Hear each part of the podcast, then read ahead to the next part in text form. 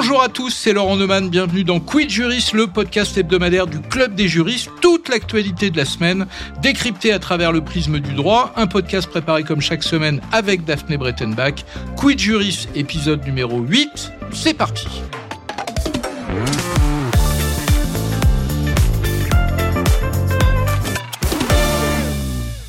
Cette semaine, l'actualité, c'est cet avant-projet de loi sur la fin de vie, daté du 6 octobre dernier, qui a fuité d'ailleurs dans la presse en fin de semaine dernière. Un texte de 35 pages, 21 articles, rédigé par la ministre des Professions de Santé, Agnès Firmin-Lebaudot. Trois chapitres au total, consacrés aux soins d'accompagnement, aux droits des patients, et enfin huit articles consacrés à l'aide à mourir. Alors chacun a bien compris qu'il s'agissait d'une version provisoire, que ce texte allait être amendé, discuté pendant des mois au Parlement. Il n'empêche, il ouvre dans sa première mouture la possibilité d'un suicide assisté, voire même, dans certains cas, d'une forme d'euthanasie, dans un schéma, disent les soignants, qui se rapprocherait des modèles étrangers les plus permissif. Il se trouve que la docteure Claire Fourcade, présidente de la Société française d'accompagnement et de soins palliatifs, dit même qu'il s'agit ni plus ni moins que d'introduire l'euthanasie dans la loi à l'image du modèle en vigueur en Belgique. Bref, vous l'avez compris, ça fait débat. Et pour en parler cette semaine, j'ai le plaisir d'accueillir Jean Léonetti. Bonjour Jean Léonetti. Bonjour. Vous êtes maire d'Antibes, dans les Alpes-Maritimes, président de la communauté d'agglomération Sophia Antipolis, cardiologue de formation et de profession, ancien ministre des Affaires européennes et bien sûr auteur de la loi Claes Leonetti, la loi qui porte votre nom sur la fin de vie. Et d'abord, j'ai envie de vous poser une question qui, je le reconnais, est à la fois simple et compliquée. Près de 20 ans après la loi qui porte votre nom, Avons-nous, Jean Léonetti, besoin d'une nouvelle loi sur la fin de vie pour ouvrir la voie à une aide active à mourir? Alors, pour accompagner les malades en fin de vie, on n'a pas besoin de loi, on a besoin de moyens. Je crois que les soins palliatifs euh, qui euh, sont obligatoires à la disposition de chaque citoyen, la loi date de 99. Donc 25 ans après, la Cour des comptes euh, note très sévèrement que 50% des Français n'ont pas accès aux soins palliatifs alors qu'ils devraient avoir accès aux soins palliatifs pour qu'ils ne meurent pas dans de mauvaises conditions. Après, s'il faut faire une loi pour donner l'autorisation de donner la mort, ce que pudiquement le, texte appelle une aide active à mourir, bien sûr, bien sûr qu'il faut une loi. à ce moment-là, il faut une loi parce que la loi française euh, dans le code pénal, elle interdit l'homicide. Ou bien euh, elle l'assortit euh, euh, le fait qu'on peut avoir un homicide dans certaines circonstances. On peut l'excuser, par exemple, pour la défense de sa vie. mais en réalité, nous sommes dans une situation dans laquelle, sur les soins palliatifs, l'accompagnement de fin de vie, on a besoin de moyens. 20 six départements sont dépourvus d'unités de soins palliatifs. S'il s'agit de dire on doit pouvoir donner la mort à des gens qui le réclament, eh bien alors il faut un texte. Et c'est toute la difficulté du texte qui nous est présenté. Alors justement, Jean Léonetti, ce que je vous propose, c'est qu'on prenne un par un les éléments dont on a connaissance et puis on va essayer de les, de les décrypter ensemble. D'abord, cette aide à mourir serait, je cite, réservée aux Français majeurs atteint d'une affection grave et incurable qui engage le pronostic vital à court ou moyen terme. Et d'ailleurs, il y a, y a un délai qui est fixé dans cet avant-projet. On parle de 6 à 12 mois ou alors pour des malades présentant une souffrance physique réfractaire ou insupportable. D'abord, arrêtons-nous sur cette définition. Que pensez-vous de euh, cette formulation Est-ce qu'elle peut convenir? Alors il y a un premier volet qui est euh, l'adulte euh, et bien entendu indemne d'affection psychiatrique. Euh, c'est ce qu'il y a eu dans la loi belge au départ et puis qui s'est ensuite étendu aux malades psychiatriques et aux, enfants. La deuxième élément, c'est euh, le court ou moyen terme. Le court ou moyen terme pour fixer un pronostic. Or, on le sait, les médecins, ils sont à peu près capables de dire si la mort va arriver dans trois jours, cinq jours, une semaine mais ils sont euh, incapables de dire si la mort va arriver dans six mois, dans un an ou dans deux ans. Oui, là, c'est le pardon, c'est le cardiologue que vous êtes. Comment un médecin peut-il dire votre pronostic vital est engagé à six mois ou 12 mois? Dans les faits, ça n'arrive jamais. Dans les faits, on se trompe toujours. On se trompe presque plus sur les diagnostics compte tenu des moyens techniques dont on dispose. En revanche, bien entendu, on se trompe sur le pronostic et euh, on s'est trop trouvé dans des situations en dehors de la période court terme qui est assez euh, prévisible parce que vous avez une défaillance polyviscérale. Les, les, organes, les uns après les autres, montrent des signes de défaillance. Là, on sait que on va rentrer dans une phase préagonique et que la mort va survenir à court terme. Le moyen terme, d'abord, on voit bien qu'entre 6 mois et 12 mois, il y a, y a, y a, y a le double. Et euh, fixer un pronostic à un an, ça paraît impossible. Ce que l'on peut fixer simplement euh, médicalement, c'est dire euh, les thérapeutiques actives destinées à freiner la maladie ou destinées à, à la combattre ou à guérir euh, deviennent inopérantes. Ça, ça, on peut le dire. Mais on peut très bien vivre des années après l'arrêt d'un traitement euh, curatif euh, en accompagnement de soins palliatifs. Alors d'où ma question, est-ce qu'il n'aurait pas mieux fallu écrire, au fond, quand on a épuisé toutes les thérapeutiques raisonnables? Là, pour le coup, ça, un médecin peut le dire. Oui, mais euh, ça n'est pas parce qu'on a épuisé les thérapeutiques raisonnables que on se trouve euh, dans un, un, pronostic vital euh, à moyen ou même à long terme. Donc là, il y a une autre difficulté. Et la dernière difficulté, c'est le ou. Le ou qui n'est pas un et. Et pardon de rappeler la phrase que vous avez citée. Au fond, il dit ou bien le pronostic est engagé à moyen terme, ou bien les souffrances sont réfractaires euh, et insupportables. Je, note que insupportable et réfractaire, c'est pas le même terme. Réfractaire, ça veut dire que la, la souffrance résiste à des thérapeutiques qu'on a mis en place. Insupportable, ça veut dire que c'est une euh, un, donc il y a un élément objectif médical. Tandis que dans l'insupportable, il y a un élément purement subjectif. Donc, euh, à la fin, puisqu'il y a un, ou, ça veut dire que quelqu'un qui dirait ou dira mes souffrances sont insupportables aurait droit à une aide active à mourir, c'est-à-dire aurait droit à ce qu'on lui donne la mort. Quid juris, Laurent Neumann.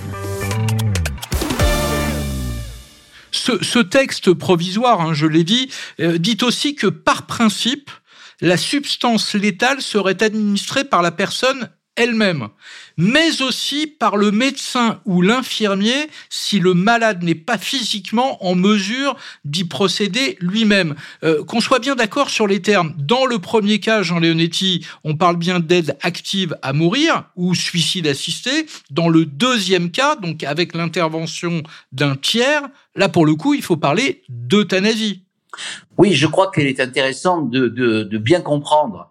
Euh, au fond, euh, la fin de vie, c'est un conflit entre la liberté individuelle, l'autonomie de la personne qui dit je veux, c'est mon choix, et puis la protection de la société qui protège le malade éventuellement contre lui-même. La preuve, c'est que quelqu'un qui se suicide aujourd'hui et qui arrive à l'hôpital, il est réanimé. Il est réanimé au, nom de ce principe de, de fraternité, de solidarité contre son avis. Donc, on a deux modèles. On a un modèle qui est le modèle du suicide assisté. C'est un modèle qui existe en Suisse, qui existe euh, aux États-Unis, qui existe au Canada, dans lequel le malade, dans des conditions précises, peut obtenir une substance létale qu'il s'administre lui-même. Et donc, on respecte au fond une part, une part de l'autonomie de la personne. De l'autre côté, on a un autre modèle qui est que le malade en fin de vie, en souffrance, réclame la mort au médecin qui la lui administre. Et là, on est dans l'euthanasie. Et là, on voit bien que euh, il y a un énorme flou dans les critères puisque on commence avec un modèle qui ressemble au modèle euh, des États-Unis de l'Oregon, c'est-à-dire on vous donne euh, les kill pills, on vous donne les, pilules pour mourir si vous avez six mois à vivre et puis vous les prenez si vous avez envie, ou vous les prenez pas si vous n'avez pas envie. C'est intéressant de voir d'ailleurs que 30% des gens ne vont pas chercher les pilules alors, qu'ils y ont droit et que 40% de ceux qui les, vont les chercher ne les prennent pas. Ça montre un peu la situation ambivalente que nous avons tous face à la mort qui approche. Et puis il y a l'autre modèle, l'autre modèle qui est le modèle belge. Et donc Là, euh, ce modèle français est un fourre-tout dans lequel on y a mis un, petit peu de, de, de modèle nord-américain, un petit peu de modèle belge, mais qui finit, euh, et Claire euh, Fourcade a raison, par être le modèle le plus permissif qui existe, parce que dans tous les cas, on peut demander la mort. Euh, je, je, comprends, mais euh, dans, dans, dans, cette définition, il est indiqué euh, que quand le malade n'est pas capable d'y procéder, mais à quel moment le, le malade est, est, jugé incapable de le faire lui-même? Comment on définit ces critères? Il y, a, y a un critère qui est pas trop difficile, c'est la paralysie. Si vous êtes paralysé, que vous pouvez pas déglutir, si vous avez des impossibilités physiques, elles sont relativement faciles à, à admettre. Mais on aura beaucoup de cas intermédiaires de personnes qui ont parti, euh, en partie perdu euh, euh, leur, mobilité ou d'autres qui auront perdu la capacité de, de, de, de, prendre le médicament. ça nécessite aussi un élément important. C'est que si vous dites qu'il faut qu'il y ait une assistance, ça veut dire qu'il y a une heure précise. Ça veut dire que vous vous donnez rendez-vous. Ça veut dire que vous dites à, à 7 heures du matin, demain, je veux un médecin qui assiste à ce que je vais faire. Et on n'est plus dans la liberté type Oregon, dans lequel je prends le médicament si je veux, mais si j'ai envie de pas le prendre, je le prends pas. Or, quand vous faites de, de l'euthanasie euh, type belge, eh bien, euh, pardon d'utiliser des termes ainsi, mais vous avez 100% de réussite parce que vous avez un rendez-vous à une heure précise et, et aucun malade à la seconde où il doit prendre le médicament, dit je n'en veux pas. Tandis que si vous prenez votre médicament et que vous l'avez dans la poche, eh bien vous avez euh, tous les éléments qui peuvent vous faire hésiter et vous faire reporter votre décision. Et donc je trouve que il y a une forme de, de contrainte d'horaire qui finit par être une contrainte d'action. Euh, dans, dans, dans, le texte en question, on, on parle de la décision d'un médecin. Or, si je ne dis pas de bêtises, dans votre loi, la loi Claes-Leonetti, au moment des soins palliatifs, au moment de l'accompagnement en fin de vie, ce qu'on appelle la sédation profonde, il y a une décision collégiale. Et là, j'ai l'impression que ça n'est pas le cas. Est-ce que vous avez eu le même sentiment que moi en lisant cet avant-projet? Oui, parce que cet avant-projet euh, est rempli de zones floues. Euh, bien entendu, euh, il devrait y avoir à, la demande du malade qui euh, demande la mort, euh, une sécurité euh, médicale qui fasse que c'est pas un seul médecin qui peut donner. Mais il y a un autre aspect qui est pas négligeable dans le texte, c'est que ça peut être un proche qui donne le médicament létal et, et que l'on peut le faire dans les EHPAD, comme dans les unités de soins palliatifs ou comme n'importe où ailleurs. Y compris au domicile du patient. Y compris au domicile.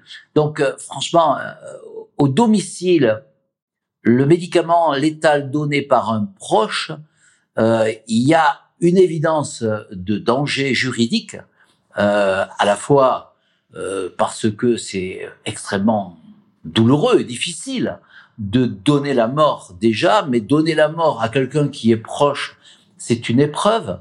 Et euh, auprès des lits des malades, il y a le sublime toujours, il y a le sordide aussi. Est-ce que euh, l'héritier peut donner la pilule à, la personne qui euh, va bénéficier de l'aide active à mourir? Et est-ce qu'on on saura bien sûr à ce moment-là qu'il n'y aura pas eu une influence de la personne qui doit décider, dans toutes les décisions médicales, qui doit décider de manière libre et éclairée? Oui, ça demande effectivement beaucoup, beaucoup de précautions euh, juridiques. Juste encore un détail avant d'aller encore plus loin dans le texte. Euh, visiblement, dans cet avant-projet, il est prévu que cet acte soit pris en charge par la sécurité sociale. Ça, j'imagine que ça ne pose pas de problème en soi. Non, ça pose pas de problème. Si, si j'étais cynique, je dirais que c'est euh, l'intérêt financier de la sécurité sociale parce que c'est toujours moins cher euh, d'administrer la mort que d'accompagner un malade dans la fin de sa vie. Mais je pense euh, heureusement que ça n'est pas la motivation euh, de ceux qui ont élaboré le texte. On peut pas imaginer, comme en Suisse, que on, soit obligé de payer pour avoir euh, accès à un droit. Donc si ça devient un droit, de toute évidence, ça devient un droit qui est couvert par la solidarité financière de la sécurité il est sociale. Normal, il est normal que, que ce soit pris en charge. Euh, visiblement, dans ce texte également, il est prévu que le médecin euh, prennent l'avis d'un spécialiste de la maladie concernée, qu'il écoute même éventuellement euh, l'avis d'un psychologue, d'un aide-soignant, euh, de gens qui peuvent entourer médicalement aussi le, patient. Mais moi, j'avais cru comprendre que les soignants, globalement, étaient contre un tel projet de loi, qu'ils étaient contre le suicide assisté et, a fortiori, contre l'euthanasie. Vous êtes vous-même cardiologue. Est-ce que vous, à titre personnel, vous pourriez vous projeter dans un tel cadre juridique? Alors, je crois que oh, les débats qui ont eu avant ce, projet de, loi ont bien montré que les médecins étaient extrêmement réticents, pour pas dire euh, franchement hostiles, euh, à administrer eux-mêmes la mort, avec une formule un peu violente qui consiste à dire que la main qui soigne ne peut pas être la main qui tue. Et donc, euh, effectivement, si on a évolué vers le suicide assisté, on peut très bien imaginer que le suicide, euh, enfin l'administration de médicaments euh, euh mortels n'a pas un caractère médical. Et euh, donc, comme dans l'État de l'Oregon, on aurait très bien pu imaginer que c'est le malade lui-même qui se l'administre. Malheureusement, dans le texte, vous avez vu qu'il y a y a un flou puisqu'on passe à la fois du malade qui l'administre, mais aussi de la présence médicale indispensable et du, la possibilité pour le médecin d'administrer euh, le médicament létal. Donc, euh, euh, effectivement, là aussi, ça manque de clarté. Ce texte, il est, il est assez indigent en, en matière juridique. Né, néanmoins, j'imagine, pardon, néanmoins, j'imagine, Jean Leonetti, que comme pour l'interruption volontaire de grossesse, il y aurait en pareil cas une clause de conscience des médecins. Les médecins qui ne souhaiteraient pas pratiquer un tel acte, évidemment, n'y seraient pas obligés. Bien sûr.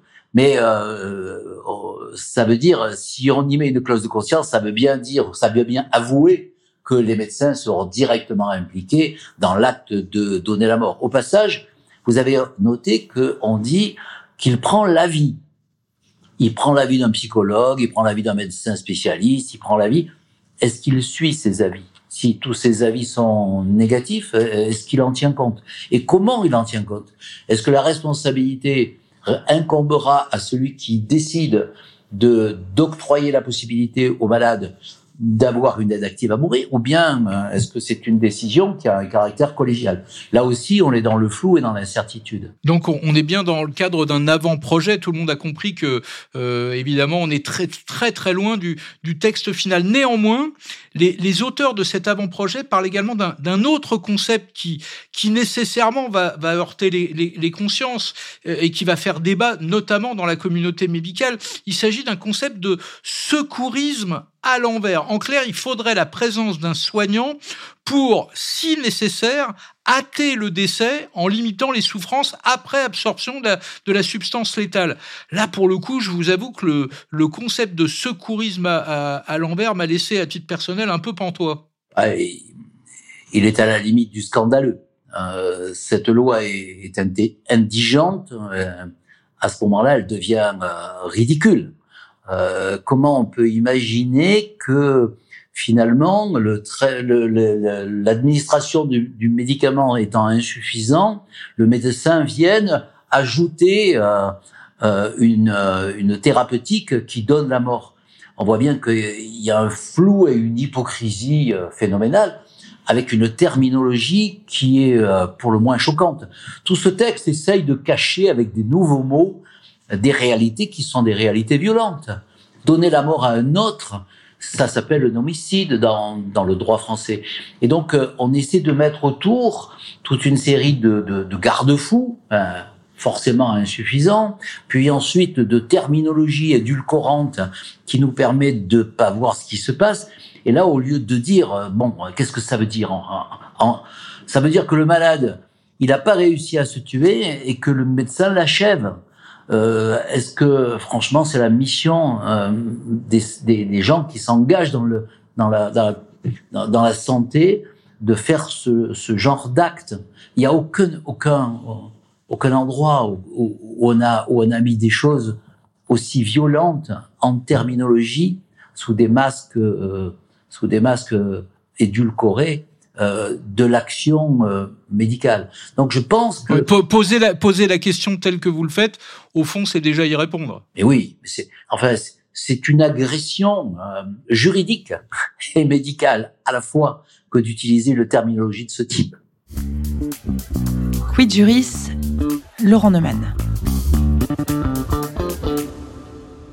Jean Léonetti, faudrait-il, selon vous, du coup, sur la base de tout ce qu'on est en train de se dire, euh, modifier le, code pénal? Parce que le code pénal, il définit euh, les contours de ce qu'est un meurtre, de ce qu'est un assassinat, de ce qu'est un homicide. Euh, les auteurs de l'avant-projet semblent dire, à partir du moment où on autorise l'acte, ça n'est pas forcément la peine de réécrire le code pénal. Est-ce que c'est votre avis? C'est pas mon avis. J'ai toujours dit que finalement, euh, un certain nombre de gens disaient euh, finalement il faut aller un peu plus loin que la loi que vous avez faite, qui est une loi d'accompagnement, de non-souffrance, etc., et faire une loi qui autorise à donner la mort. J'ai toujours pensé que euh, la loi telle qu'elle est aujourd'hui, elle s'inscrit dans le code de santé publique, elle s'inscrit dans le code civil, mais elle s'inscrit pas dans le code pénal, et que si on doit dépénaliser, c'est bien le terme qu'il faut choisir, le fait de donner la mort, c'est bien le terme qu'il faut choisir pour un malade qui aurait le droit de le demander et qu'il l'obtiendrait, il faudra quand même dépénaliser dans certaines circonstances l'homicide. Euh, la qualification de l'acte, c'est de donner la mort à un autre. Ensuite, on regarde les circonstances et si les circonstances atténuent ou autorisent à donner la mort dans ces circonstances. On évoquait tout à l'heure, la légitime défense est un élément qui euh, euh dépénalise l'action de donner la mort à l'autre. Donc, je vois pas comment euh, le Conseil constitutionnel euh, ne sanctionnerait pas un texte qui n'irait pas aussi dans le code pénal pour expliquer qu'il y a une exception et que cette exception, c'est le malade qui le demande dans des circonstances particulières. On, a entendu, Jean Léonetti, toutes les préventions que vous posez à la fois sur le plan humain, sur le plan médical, sur le plan juridique. Néanmoins, bah, on se souvient qu'Emmanuel Macron avait convoqué sur ce sujet une convention citoyenne qui s'était majoritairement prononcée pour une aide active à mourir. Tous les sondages semblent indiquer que l'opinion publique est prête à aller dans cette voie-là. Comment fait-on quand on est un responsable politique pour ne pas entendre ce que la majorité des Français semblent vouloir Il y a deux éléments dans votre question. Le premier, c'est que je pense qu'effectivement, Emmanuel Macron est allé trop loin pour ne rien faire. Et euh, après avoir posé les mauvaises questions, il a obtenu les réponses qu'il attendait, c'est-à-dire euh, est-ce que la loi couvre tous les sujets? Vous prenez n'importe quelle loi et vous dites est-ce qu'elle couvre tous les sujets? La réponse est non. Est-ce que vous pensez pas que lorsque vous êtes en souffrance insupportable, il vaut mieux mourir plutôt que continuer à souffrir et aboutir à la mort? Et tout le monde répond oui. Dans la réalité, euh, ce texte est complètement déconnecté euh, de la réalité concrète de l'approche de la mort, de la maladie euh, et, et, des maladies incurables. Dans la réalité, euh, nous sommes tous ambivalents vis-à-vis de la mort. C'est-à-dire que et à la fois, vous rentrez dans une maison de retraite, vous voyez quelqu'un qui a un Alzheimer évolué, et vous dites, je préférerais mourir que d'être comme cette personne. Et pourtant, cette personne, elle mange son repas avec un certain plaisir. Et de quel droit je dirais qu'elle est de trop dans notre société C'est la raison pour laquelle on demande toujours au bien portant, et vous, si vous étiez comme ça? Et la réponse est toujours, oui, si j'étais comme ça, je préfère mourir. Vous-même, je vous pose la question, préférez souffrir pendant un mois et mourir après, ou bien là, vous préférez mourir tout de suite? Bien, vous allez dire, je préfère mourir tout de suite. Est-ce que la, la troisième voie, la vraie voie, c'est de dire, et est-ce que je peux vous donner dans ce mois l'absence de souffrance et des morceaux, euh, des morceaux de, joie, de bonheur et de partage familial? Eh ben justement, justement, d'une certaine manière, en, disant cela, vous vous me proposez une transition toute faite parce qu'il se trouve que le projet sur la fin de vie euh, devrait être présenté en février, en même temps qu'un plan décennal sur les soins palliatifs. Euh, le ministre parle même d'une petite révolution. Il y a quelques semaines, le professeur Franck Chauvin a remis au gouvernement un, un rapport sur l'accompagnement en fin de vie et les soins palliatifs. Il y est question de la garantie de proposer une solution de soins palliatifs à toute personne nécessitant euh, une prise en charge de douleur résistant à des traitements prescrits par son médecin. Est-ce qu'on n'est pas en train juste de se dire, Jean Léonetti, qu'après le vote de votre loi, on ne s'est tout simplement pas donné les moyens d'appliquer votre loi? Ça, c'est une évidence. Mais c'est même pas ma loi, c'est même pas la loi de 2005 ou la loi de 2016, c'est la loi de 1999. À cette époque-là, les députés votent une loi à la demande du gouvernement qui dit que on a tous droit à une fin de digne, digne et accompagnée dans, en soins palliatifs. Et on a mis 25 ans, sans souffrir, 25 ans. Alors on a renforcé dans les textes. Dans le dernier texte, on dit que euh, euh, on doit soulager la souffrance en fin de vie, même si ça doit raccourcir la vie. Donc on, on a levé tous les freins possibles pour soulager la souffrance. Mais on manque de structure et on manque de moyens. Et franchement, Là, c'est euh, scandaleux de raconter que la mort, on peut la donner tout de suite, mais que euh, les soins palliatifs, on, les euh, mettra en place alors que c'est la loi dans dix ans. Et le dernier signal négatif qu'on nous envoie, c'est que on fait un, projet de loi de financement de la sécurité sociale, il n'y a pas une ligne budgétaire pour les soins palliatifs. Comment voulez-vous, avec les difficultés de recrutement qui existent, avec les difficultés des, hôpitaux tels qu'ils sont aujourd'hui, comment voulez-vous imaginer que vous allez créer une situation dans laquelle, par défaut, on proposera le suicide assisté ou l'euthanasie à des gens parce qu'on ne pourra pas leur proposer des soins palliatifs dans un certain nombre de départements. C'est euh, le président de la République, à un moment donné, avait dit, il ne faut pas faire une loi par défaut. Il se rappelle bien ce qu'il a dit. On ne doit pas faire une loi par défaut. Les propositions au nom de la liberté de pouvoir avoir une aide active à mourir, puisque c'est le terme qui est choisi, de pouvoir autoriser qu'on vous donne la mort, ne peuvent pas ne pas être dans une situation dans laquelle on a couvert les besoins en soins palliatifs.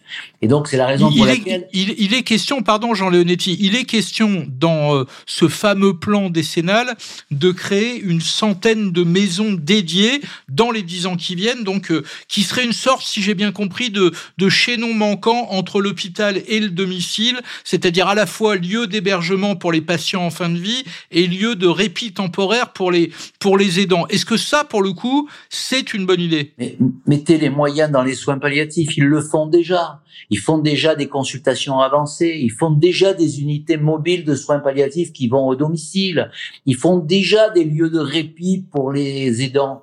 C'est pas, c'est un pis-aller, ça. Commençons par faire ce que la loi dit depuis 25 ans, que chaque Français ait droit à une situation en fin de vie sans souffrance et de manière accompagnée. Ça, ça s'appelle les soins palliatifs en France. On peut changer le nom, comme euh, le texte veut, le faire, dire que c'est une médecine d'accompagnement, mais ne créons pas un truc à côté dont on sait très bien qu'il ne compensera pas le vide qu'il y a dans l'organisation des soins palliatifs en France. Et puis ensuite, dans ces maisons, on met qui? Regardez la difficulté de recrutement qu'il y a aujourd'hui dans les hôpitaux français. Et tout d'un coup, on va pouvoir créer 100 maisons de soins, de, de, de répit et, et de, d'hébergement. Ouais. Et est-ce que ces maisons, on l'a dit aussi dans le texte, seront pas aussi des maisons dans lesquelles on donnera la mort? Donc, euh, il y aurait une vision, je dirais, humaine et médicale qui sera compliquée. On dira, le suicide assisté, c'est le droit. On dira, si vous arrivez que vous vous êtes suicidé, je vous réanime.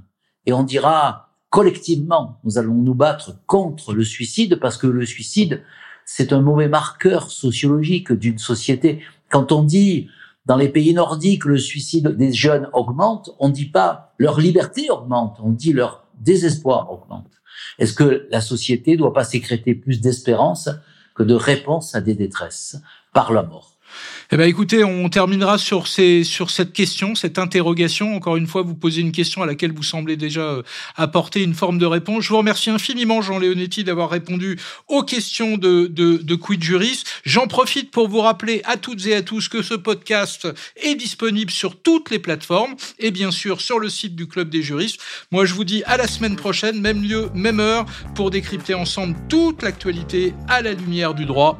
Bonne semaine à tous.